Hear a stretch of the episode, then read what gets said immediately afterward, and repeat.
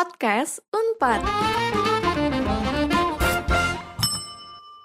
Universitas Pajajaran atau yang dikenal dengan UNPAD merupakan salah satu perguruan tinggi yang terkemuka di Indonesia. Dan akan Nasya bahas pada edisi podcast kali ini bersama narasumber kita, yakni Kepala Kantor Komunikasi Publik UNPAD, Bapak Dandi Supriyadi, MASUT. Halo, selamat datang Bapak. Halo juga, makasih. Ya, apa kabar Bapak? Kabarnya baik banget. Baik banget, Semangat. sehat Pak? Iya. Alhamdulillah. Harus. Oke, langsung saja ya Pak kita ke pertanyaan yang pertama karena Nasya yakin Sivitas udah pada penasaran ya Pak ya. Hmm. Oke, langsung aja Bapak Eh, boleh nggak Pak Bapak menceritakan sedikit tentang Unpad Pak? Sedikit apa banyak? Boleh banyak juga Boleh Bapak. banyak juga. Jadi yang pasti yang namanya Universitas Pajajaran itu adalah salah satu perguruan tinggi negeri Ya. yang terkemuka, bisa dibilang terkemuka di Indonesia. Eh, awalnya Unpad ini didirikan memang sangat Sunda banget ya, karena Unpad ini didasarkan pada desakan masyarakat yang diwakili para tokoh Jawa Barat. Oh Gitu. iya Pak. Jadi eh, para tokoh Jawa Barat dulu tuh ingin punya perguruan tinggi khusus di lokasinya di Jawa Barat. Sehingga akhirnya pada tahun 57 ya, sejak tepatnya 11 September 1957 eh, Unpad resmi diresmikan oleh Presiden Soekarno pada saat itu. Oh begitu Pak. Ya, jadi eh, hingga saat ini Unpad sudah memiliki berbagai capaian prestasi, ya. Eh, yang pasti sekarang itu statusnya saja sekarang sudah jadi PTNBH. Tahu Oh, ya. PTNBH kan ya? Iya, Perguruan Tinggi Negeri Badan Hukum. badan hukum ya Pak. ya. Jadi eh, nggak sembarangan nih universitas yang eh, bisa bisa menjadi PTNBH. Iya. Lalu Unpad secara universitas, secara lembaga itu sudah mendapatkan akreditasi A Oh iya Pak. dari dari eh, dulu Dikti ya, sekarang udah Hmm. bergabung di Kemendikbud. Lalu bisa dibilang Unpad ini menjadi salah satu perguruan tinggi negeri yang eh, mendapatkan minat tertinggi di Indonesia, Oh. Baik dalam SNPTN maupun dalam SBMPTN selama tujuh tahun berturut-turut. Selama tujuh tahun berturut-turut ya, Pak. ya. sejak Wah, keren 2012 banget. tuh sampai 2018 yang udah Mm-mm. diukur kemarin itu eh, Unpad selalu menjadi salah satu eh, TN yang eh, minatnya tertinggi. Wah. Diminat sorry, diminati tertinggi. Diminati tertinggi ya Iya. Pak ya. gitu. Paling kalau dari Unpad sendiri Pak sebenarnya ada berapa banyak fakultas ya Pak? Sekarang ini fakultasnya bisa dibilang ada 16 kan ya, 16 fakultas. eh karena ada beberapa fakultas yang kemudian di dalamnya itu ada prodi yang memecahkan diri jadi fakultas sendiri gitu ya. Oh iya. Lalu ada eh, juga yang dibuat baru. Oh, Nah, sekarang totalnya pada hari ini kita punya 16 fakultas. oh 16 ya, fakultas ya, Pak. lalu ya? ada satu sekolah pasca sarjana, Oh ya. ada juga kalau dihitung-hitung kita punya sekitar 180 program studi Iya Pak. ya yang terbagi dalam di, di fakultas-fakultas tersebut gitu. Nah ini semua sejumlah fak- se- fakultas ini kemudian sekolah pasca sarjana dan juga program studi tadi eh, dikelola oleh dosen banyak banget Iya. Berapa pasti tuh Pak? banyak banget. Kira-kira kita sekarang sampai sejauh ini bisa dihitung ada sekitar 2.100 dosen Wow, 2100 dosen ya Pak ya. di 16 Banyak ya Pak. fakultas ya. Juga kita punya 199 guru besar, Ya. profesor Mm-mm. dan dibantu oleh 2.200 eh, san tenaga kependidikan. Wah, cukup banyak ya Pak ya. Banyak. gitu. Banyak banget Karena ya Pak ngurus, ya. ngurusnya banyak tuh yang diurus Iya, urusannya banyak ya Urusannya Pak. banyak dan, dan karena ini PTN yang terkemuka lah ya di Jawa Barat jumlah mahasiswanya pun banyak Iya, banyak. Yang Alhamdulillah diurusnya, ya Pak ya. begitu jadi sekitar adalah mungkin sampai sejauh ini yang terdaftar itu sekitar 34 ribuan orang mahasiswa 34 ribu Iya. mahasiswa ya Pak. termasuk yang internasional Termasuk yang internasional. ya Kalau di Unpad sendiri Pak, jurusan apa sih Pak yang paling tinggi peminatnya? paling tinggi peminatnya kalau kita lihat dari data tahun lalu ya, Ya. eh, SNPTN dan SBMPTN yang tahun lalu eh, di rumpun eh, saintek ya, Ya. IPA itu yang tertinggi itu adalah pendidikan dokter Pendidikan dokter ya, Pak ya, masih ya Pak ya. Nggak itu tahun lalu. Tahun lalu. Tahun lalu tuh pendidikan dokter. Iya. Eh, jumlah pendaftarnya itu seluruhnya totalnya dari SNPTN, SBMPTN itu ada 6.513 orang. Oh, Lalu disusul dengan pendidikan ini psikologi. psikologi. Ya, psikologi jumlah pendaftarnya ada 4.600-an. Lalu disusul dengan farmasi.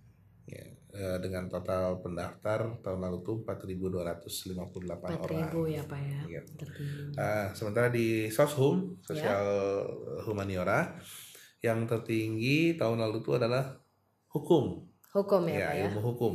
Sebanyak berapa? Eh, jumlahnya ada 5.800 hampir 6.000 orang yang daftar ya. Lalu ilmu komunikasi Ya. yang kedua itu pendaftarnya sampai 5.300 orang Oh, cukup banyak ya Pak dan ya. yang ketiga manajemen dari Fakultas Ekonomi dan Bisnis ya, Ya. ilmu manajemen. Nah, itu pendaftarannya 4.592 orang. Itu tahun lalu. Itu tahun lalu ya Pak. Nah, tahun sekarang karena ka- kita baru saja selesai melakukan pendaftaran SNPTN ya. Ya. Eh, ternyata yang se- sampai sekarang ini masih bergerak nih angkanya. Oh iya bergerak karena bergerak ya Pak. Kita belum SBMPTN, belum, Iya. belum ada penerimaan dari bidik misi, KIP dan sebagainya ya. Betul. Yang daftar SNPTN aja, justru setahun ini yang juaranya di eh, rumpun Saintek itu adalah psikologi. Oh, psikologi ya Nah, Pak. Dokter kalah. Naik ya Pak di peringkat pertama Iya, sekarang psikologi. Ya, dari SNPTN saja ya. Dari Belum SNMPTN. total. Itu sudah ada 2200 pendaftar. 2200. 2271 tepatnya. Wah, itu udah banyak ya Pak ya. nggak tahu yang lulus nanti. Sementara di rumpun soshum untuk tahun ini ada ada sekarang naik mengalahkan Vkom dan hukum itu adalah manajemen. Oh, manajemen Iya. ya Pak ya. Manajemen jadi nomor satu di SNPTN. Ya. Manajemen dan psikologi berarti ya Pak sekarang prima Iya, dona betul. jurusan di Unpad. Betul. Oke Pak, kalau untuk Unpad sendiri Pak lokasinya itu di mana ya Pak? Karena orang-orang mengira kalau eh, kuliah di Unpad pasti kuliah di Bandung Pak. Iya, itu juga yang banyak eh, mungkin kaget orang ya. Iya, Kuliah di mana di Bandung. Di Bandung. Gitu datang daftar kok di Jatinangor. kalau di Jatinangor. Betul ya. Jadi eh, Unpad itu memang punya beberapa kampus ya. iya Pak. Eh, yang pasti kampusnya utamanya memang eh, administrasi itu adanya di di Patiukur Iya. di Bandung ya, Iya. di jalan di Patiukur. Namun sekarang sebenarnya sudah mulai dikonsentrasikan semuanya pindah ke Jatinangor. Ke Jatinangor. Jatinangor itu adalah tempatnya ada di luar kota Bandung. Iya Pak, di luar Nah, kota Bandung. justru masuknya ke Kabupaten Sumedang, Sumedang. gitu ya Jatinangor itu masih Jawa Barat tapi Masih. gitu ya Soalnya masih jatuh Jawa Masih Barat Pak. ya gitu selain itu eh, Unpad juga eh, punya beberapa tempat lain yang yang dijadikan tempat belajar atau tempat riset ya seperti contohnya ada juga di dekat-dekat di Patiukur itu ada Jalan Sekelwan namanya Ya, ya itu ada kampus di situ juga kedokteran gigi ya Pak ya. Eh, ada kedokteran gigi kah situ enggak FKG sekarang kampus utamanya udah di Jatinangor Oh, dari Jatinangor ya, Ya. Pak. di sana tuh ada pusat studi lingkungan Pusat studi dari lingkungan. MIPA ya MIPA dari biologi ada di sana lalu ada juga eh, training center Unpad Oh, training center itu ya di Pak. Jalan Dago Ya. di Jalan Sinyal di Juanda nomor 4 itu itu juga training center nih Unpad jadi eh, banyak sih cabang-cabangnya termasuk juga Unpad itu punya program eh, di eh, Pangandaran Di Pangandaran ya, Ya, Pak. Wah, jauh ya, Pak. Jauh. Lumayan banyak ya, Pak ya. masih Jawa Barat Oh, tapi masih tapi masih Masih Jawa Barat, ya. Pajajaran masih Jawa Barat. juga gitu Begitu. Kalau untuk tadi kan udah lokasi mengenai lokasi Hmm. Unpad ya, Pak. Kalau sekarang mengenai fasilitas apa saja sih, Pak yang tersedia di Unpad? fasilitas yang tersedia di Unpad itu eh, pasti banyak ya Iya, pasti banyak, Pak. pasti banyak pasti banyak Pak. banget itu yang pasti untuk penunjang pendidikan eh, Unpad itu selain ini ya gedung-gedung kuliah ya yang pasti ada ya Ya, kami juga punya eh, fasilitas kesehatan fasilitas ya kesehatan. jadi eh, Unpad itu punya rumah sakit yang rumah sakit Oh, iya, Pak. Hmm. eh, publik ya tapi dikelola oleh Universitas Pajajaran Oh, ya itu rumah sakit Hasan Sadikin selain itu eh, Unpad juga punya pemondokan, Pemondokan, asrama Oh iya, Pak. kemudian eh, eh, apa istilahnya itu eh, wisma Oh Wisma. ya seperti itu bahkan Unpad juga punya usaha hotel Oh iya Gitu Pak. ya. Hotel. di Dago ada Oh, itu iya. hotel Oh saya baru tahu Baru Pak. tahu ya? saya baru tahu. ya Lumayan ini informasinya. Gitu itu itu itu penunjang tapi semuanya ditujukan untuk penunjang pendidikan artinya Betul, walaupun betul, Pak. memang ada segi komersilnya tapi diutamakan juga itu sebagai tempat prakteknya mahasiswa Buat Gitu. mahasiswa ya Pak. Iya, itu ya. Lalu selain itu juga kita punya fasilitas olahraga. Kalau eh, nanti eh, sivitas jalan-jalan ke Jatinangor akan melihat ada gor, Ada gor. ada ada gedung olahraga, ya. Gorjat, gorjat biasanya kita ya. nyebutnya. Gorjat, Gorjati. Gorjati. ya, Gorjati itu lapangan sepak bola sebenarnya. Iya. Terakhir ke kami menerima tim eh, Persib Legend. Uh, untuk keren banget situ. Civitas. Harus ke Gorjat. Iya. Nah gitu, itu olahraga. Di Unpad juga disediakan eh, fasilitas perbankan, ya perbankan ada eh, bank-bank yang inilah yang yang apa ya terpercaya di, di Indonesia terpercaya. ada di ada di eh, fasilitasnya ada di Unpad ya lalu ada gedung pertemuan ya gedung-gedung pertemuan untuk bisa digunakan eh, selain untuk konferensi seminar eh, kawinan gitu ya bisa Boleh. juga ada gitu ya Boleh kawinan di situ. Iya. fasilitas kewirausahaan juga ada dan yang pasti harus punya perpustakaan Iya dong Pak. Gitu. Tentunya harus ada perpustakaan. Betul, perpustakaan kita juga eh, cukup eh, baik ya dengan dengan dengan sistem perpustakaan yang juga sudah eh, pakai standar internasional. Lalu rumah sakit gigi dan mulut kita juga punya, Ya. ya. Ada laboratorium sentral. Nah, Oke. Jadi selain laboratorium yang CISA. ada di fakultas-fakultas yang Ya. berhubungan dengan program studi, Unpad juga punya yang namanya laboratorium sentral, artinya sebuah laboratorium yang, diko- yang dikelola oleh Unpad untuk pengembangan berbagai macam eh, studi, ya. Bahkan eh, Unpad punya apotek, ya, punya apotek sendiri. Punya apotek sendiri ya Iya, Pak ya? Karena Unpad kan punya eh, punya program studi farmasi ya. Oh iya, banyak oh farmasi ya Pak ya. Iya. Gitu. Dan ya masih banyak lagi. Masih banyak lagi Hmm. ya Pak. Tentunya Civitas kita tadi udah dengar ya banyak banget fasilitas yang ada di Unpad mulai dari Gorjat, fasilitas kesehatan, tadi juga fasilitas olahraga salah satunya itu Gorjati. Eh, lalu masih banyak lainnya Pak. Nah saya dengar-dengar masih ada nih satu fasilitas nih eh, mungkin eh, sebagai bentuk kantor gitu Pak yang belum disebutin yaitu ada Hmm. Ya. International Office Pak. Ah betul. Itu seperti apa ya Pak International Office itu? International Office itu tidak benar-benar baru sebenarnya ya. Jadi Oh, iya, Pak. dulu tuh eh, Unpad punya yang namanya Biro Kerjasama Luar Negeri. Ya. Nah sekarang Unpad menyebutnya sebagai kantor internasional atau Kantor internasional internasional. Unpad, ya. International Office Unpad. Itu tempatnya di gedung Rektorat Unpad di Jatinangor di lantai satu. Ya. Nah, office ini atau kantor ini tuh menyediakan informasi yang bervariasi mengenai program pertukaran pelajar, Oh ya. pertukaran belajar ya Pak ya? Eh, dari berbagai universitas di seluruh dunia. Jadi Unpad itu kan punya punya relasi dengan Relasi banyak dengan banyak banyak gitu ya. universitas di seluruh dunia, ya. Nah, jadi kantor ini memfasilitasi itu tentang pertukaran mahasiswa atau pelajar, ya. Lalu eh, kantor ini juga berperan sebagai fasilitator untuk para pelajar atau researcher peneliti ya dari luar negeri Oh dari luar negeri juga Nah, pada iya. masuk ke sini ya Pak ya? untuk untuk ke sini untuk datang ke sini untuk melakukan penelitian di Unpad gitu. Lalu kantor ini juga membantu mahasiswa Unpad yang ingin melanjutkan pendidikannya ke luar negeri. Kalau sudah lulus misalnya Boleh Nasya, ya, Pak, Nasya ya? mau ke mana dari habis lulus? Aku pingin ke Korea Pak ke misalnya. Korea. Ngapain ke Korea? Oh Ketemu iya, opa-opa. Ketemu opa-opa Pak pinginnya Iya. sih Nah, Pak. coba ngobrol sama kantor internasional. Kantor kantor office, internasional ya, Pak. Unpad itu punya hubungan juga dengan beberapa universitas di Korea Selatan. Gitu.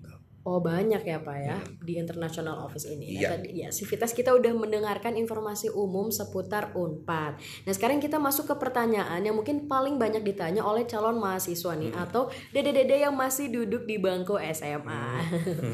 Kalau untuk jalur masuk yang tersedia di Unpad tuh ada apa aja ya Pak ya?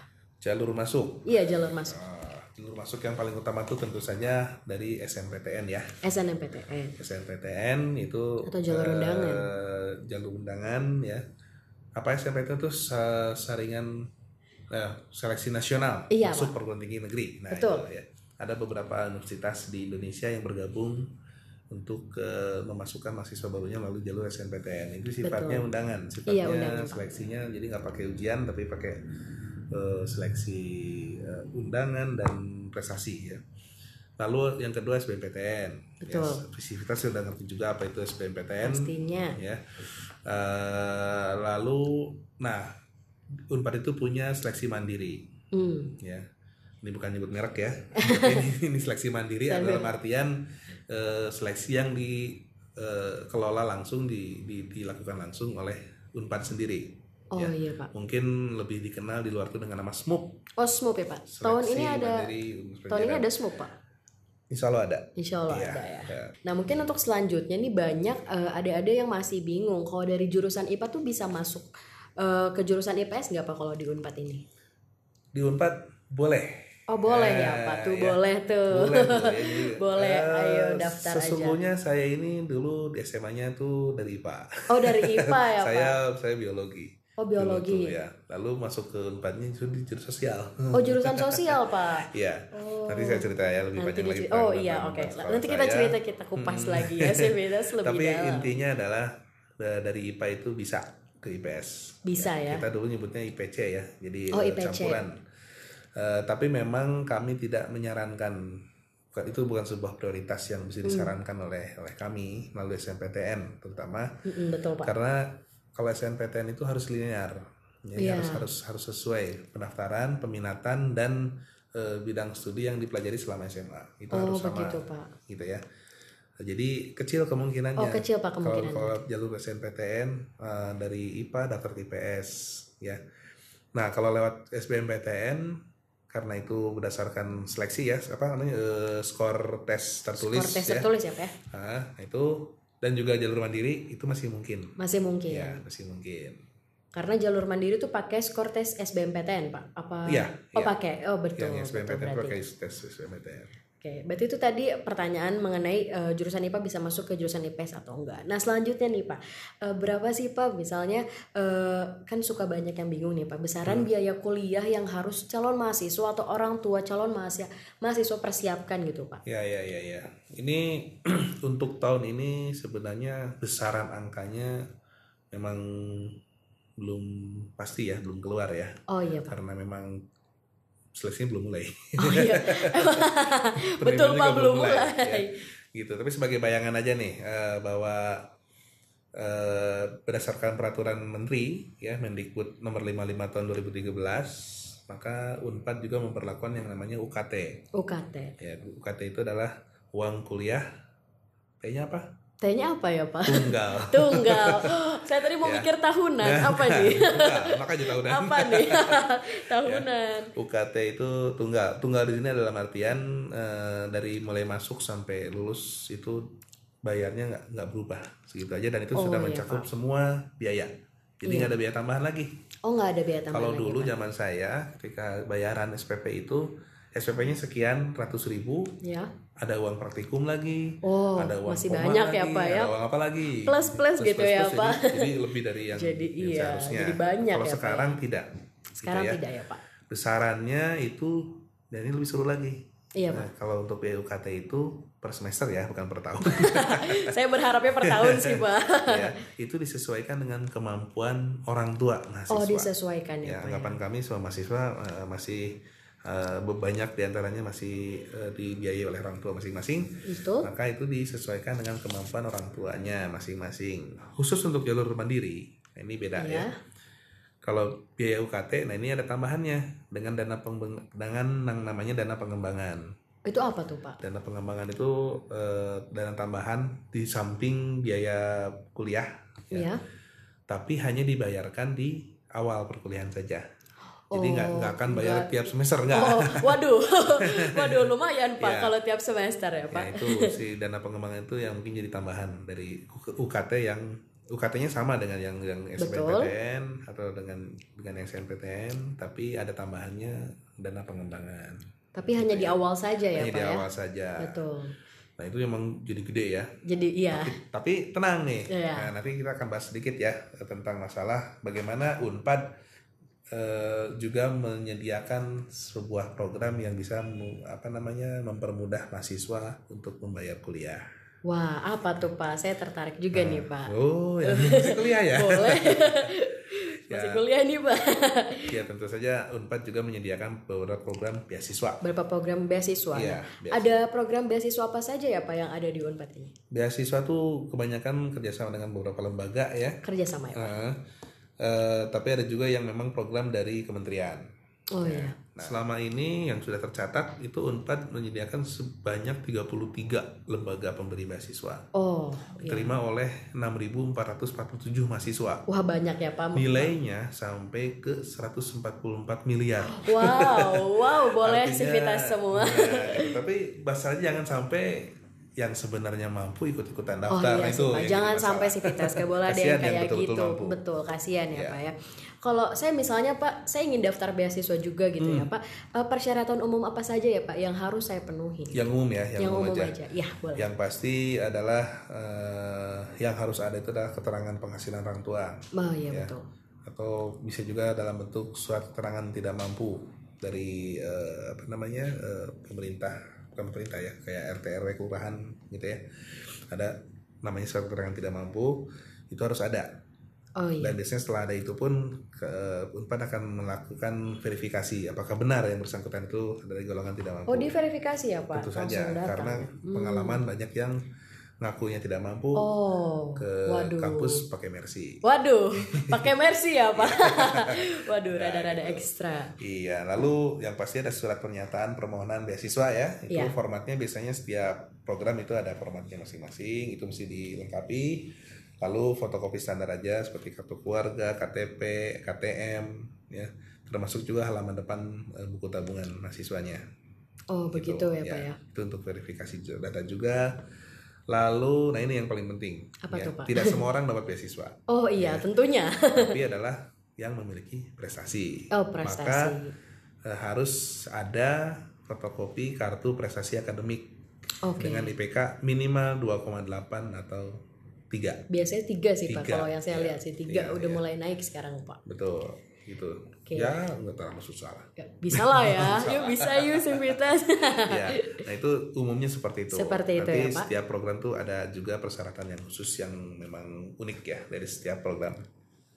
Oke, Gitu. itu tadi kita sudah membahas mengenai beasiswa. Hmm. Nah, sekarang kalau misalnya dari sudut pandang nih Pak, eh, para calon mahasiswa Unpad, Ya. biasanya mereka bingung nih Pak, bagaimana cara memilih jurusan yang tepat di Unpad. Nah, menurut Bapak bagaimana sih Pak cara memilih jurusan? Menurut saya, Iya boleh, Wah, menurut saya ini pengalaman aja kali ya. boleh, Yang paling pasti itu adalah jurusan yang paling tepat adalah jurusan yang disukai, betul, yang diminati. diminati. jangan sampai ini eh, calon-calon mahasiswa Unpad ini masuk Unpad gara-gara dipaksa oleh orang tua misalnya. Oh, banyak tuh ya Pak kasusnya dipaksa. Eh ya mungkin banyak ya. gitu. Atau hanya ingin gaya masuk sekolah negeri. Oh, sekolah negeri. Gitu. Iya, PTN ya Pak. Karena PTN pengen masuk Unpad, yang penting eh, keren. Begitu masuk dia nggak ngerti ini belajar apa sebenarnya itu jangan sampai kayak gitu. Dipaksain gitu ya Betul, Pak ya. karena kasusnya banyak sekali. Banyak ya. Kemudian banget. baru semester 2 udah keluar, udah Keluar, pindah prodi dan sebagainya. lagi. Nah, itu kan keluar biaya lagi. Iya, sayang ya Pak. ya. Sayang. Jadi utamanya adalah eh, bagaimana minat mencari. Sekarang namanya bukan jurusan ya, tapi prodi. Prodi biar lebih keren gitu. Prodi. Selain keren juga itu aturan dari kementeriannya kayak gitu. Oh, aturan ya, Pak. Jurusannya Oke. udah nggak ada. Oh, Nama jurusan oh, udah udah pakai Udah nggak jurusan ya, Pak ya. Makanya prodi. Pakai prodi. Nah, prodi ini in- intinya adalah prodi yang kita masuknya adalah prodi yang memang kita minati. Betul-betul harus diminati oleh pribadi eh, si calon mahasiswanya, bukan orang lain. orang, iya orang tua biasanya. Karena sih. kalau sudah sudah minat, maka kita akan belajar ya, dengan akan suka, Suka. dan belajar dengan sepenuh hati. Gitu. Dan belajar itu ini eh, mungkin untuk yang belum pernah kuliah ini saya mau kasih tahu aja gitu bahwa kuliah itu bukan hal yang mudah. Kuliah itu berat. Gitu. Tentunya. Tentunya berat. Kuliah itu lebih susah dari belajar di SMA karena lebih banyak harus belajar sendiri. betul, Ya, betul banyak sekali. kesempatan banyak diberi kesempatan untuk belajar mandiri. Sendiri. Nah, tapi kalau misalnya kita hanya suka sama bid prodi kita, itu akan kita lalui dengan sangat happy, sangat Hmm. fun. Sangat fun. Betul, gitu. Kalau sudah fun hasilnya akan maksimal Betul. Itu Ya, ceritanya. Coba Civitas harus bisa milih eh, prodi ya, apa bukan jurusan prodi yang tepat di Unpad. Ya. Nah kan tadi bisa memilih prodi udah, tapi untuk masuknya nih Pak, ada nggak sih Pak tips dan trik cara untuk bisa masuk Unpad? Waduh, tips and trick langsung keluar ya. Ada, bu- ada bukunya nggak ya? Cara cerdas masuk Unpad. Hmm, tipsnya sebenarnya satu aja. Ya belajar. Belajar. ya, Tentunya harus belajar dong Betul. Betul. Karena gini, eh tadi saya udah bilang ya kalau bahwa Unpad ini adalah salah satu PTN yang terkemuka di Indonesia dan peminatnya banyak. Betul. Semakin sini semakin banyak, gitu. Kalau saya sekarang disuruh ikutan SBMPTN lagi kayaknya nggak akan lulus karena Ya persaingannya ya Pak ya persaingannya ketat sekarang, sekali iya, ya dan, Pak ya. dan, dan siswa sekarang tuh luar biasa pintar-pintar pintar. ya maka eh, eh, salah satu cara tips saya adalah bahwa jangan anggap enteng yang namanya seleksi. Betul. walaupun betul sekian persennya adalah keberuntungan. Iya, betul Pak. tapi Apalagi jangan terlalu mengenal ya, jangan terlalu mengenalkan itu. Betul. ya tetap kita harus mempersiapkan diri dengan dengan dengan belajar dengan baik ya.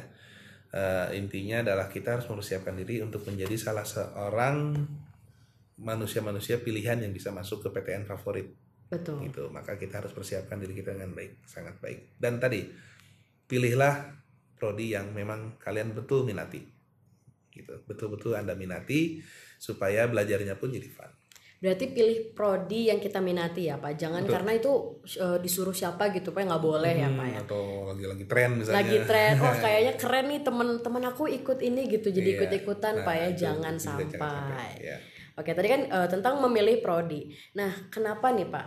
Eh, menurut Bapak, kenapa eh, calon-calon mahasiswa Unpad kenapa harus memilih Unpad Pak? Kenapa harus memilih Unpad dibandingkan dengan universitas lainnya? Oke, mengapa? Iya. Pertama, Unpad adalah eh, PTN yang asli Jawa Barat, Betul. ya, dengan eh, sejarah dan fasilitas pembelajaran yang cukup lengkap, gitu ya, dengan pengajar-pengajar yang juga sudah berpengalaman baik ke dalam maupun luar negeri Iya.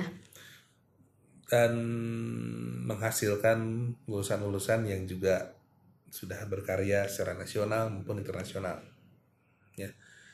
Saya pikir utamanya itu. Jadi bagi bagi kalian yang memang eh, mendambakan untuk sekolah di tempat yang eh, berreputasi baik, sepertinya di Jawa Barat Unpad lah tepatnya. Unpad ya Pak ya. Ya. Nah, di Unpad memang ada ada beberapa sekolah lain yang yang juga negeri ya, Betul? ya, yang yang juga bagus-bagus karena Bandung itu memang kota pendidikan ya bisa dibilang Iya. kota kota tempat Bisa dibilang belajar. begitu Pak. Iya. gitu bagus-bagus tapi khasnya Unpad justru ada yaitu bahwa Unpad itu menjunjung tinggi kebudayaan eh, Jawa Barat Jawa Barat ya Pak. Pajajaran. Nah, nyanyi deh Nyanyi saya Pak kan. Ah Bapak. gitu ya itu itu mungkin ciri khasnya mengapa jadi bagi anda yang memang sangat ingin menjunjung tinggi kebudayaan Jawa Barat kemudian ingin belajar dengan orang-orang yang apa namanya putra putra daerah Jawa Barat yang sukses dan eh, punya kualitas tinggi ya unpad lah tempatnya Unpad tempat ya Iya, Pak. Ya gitu. udah berkualitas keren gitu ya Pak. Kayak tunggu apa lagi gitu Iya. buat adik-adik yang masih duduk di bangku SMA yang mau bingung di mana mau kuliah di Unpad Pak paling tepat gitu Iya. Pak tempatnya. Oke terakhir ternyata Bapak juga dahulu kuliah di Unpad ya Pak. Tadi sempat Betul. menyebutkan. iya eh, prodi apa Pak dulu? saya nah dulu zamannya masih jurusan Oh masih jurusan. Jadi Iya. kebalik nih Pak. Iya. Eh, saya jurusan jurnalistik Oh jurnalistik Iya, Vkom. Unpad ya Pak dulu udah Iya. ada. Nah sekiranya Bapak punya pesan untuk para mahasiswa, boleh kayak nasehat atau wejangan Pak silahkan. Hmm, gini. Eh, wejangan saya ya. Wejangan. Wejangan, enggak enggak kok Pak masih awet muda kok Pak. Oke, yang paling penting ini bahwa kita belajar itu penting. Ya, Iya. belajar itu penting. Tapi jadi mahasiswa itu bukan semata-mata belajar. Gitu, bahwa masih seorang mahasiswa itu selain belajar di kelas, mahasiswa juga harus mampu untuk bisa bersosialisasi, eh, harus punya kegiatan lain untuk menambah ilmu dari luar kelas, Betul. ya. Maka saya menyarankan kalian untuk menjadi orang-orang yang aktif berorganisasi eh, baik itu di dalam kampus maupun di luar kampus ya. Dan yang pasti adalah begini kalian belum akan menjadi mahasiswa yang berhasil sebelum kalian bisa membuktikan bahwa kalian bermanfaat buat orang lain. Wow, keren banget Civitas. Keren banget itu harus didengerin gitu wejangan dari Bapak dan di Supriyadi. Wow. Oke, eh, tadi itu wejangan terakhir dari Bapak Dandi. Eh, terima kasih banyak Bapak atas Iya, waktunya udah nemenin. Nasya di podcast pertama ini. Saya pribadi jujur Pak jadi bisa lebih mengenal Unpad gitu Pak dari obrolan kita di hari ini. Iya. Dan juga semoga informasinya bermanfaat ya Civitas. Semoga bisa menjadi tercerahkan setelah mendengarkan informasi yang tadi ya Pak mengenai Unpad. Iya. Oke Civitas, jangan lupa untuk terus dengerin informasi-informasi di Unpad Podcast berikutnya ya. Nasya pamit undur diri. Terima kasih sudah mendengarkan. Sampai jumpa. Terima kasih telah mendengarkan podcast Unpad. Sampai berjumpa lagi di podcast Unpad berikutnya. Jangan lupa follow dan share ke sosial media kamu ya.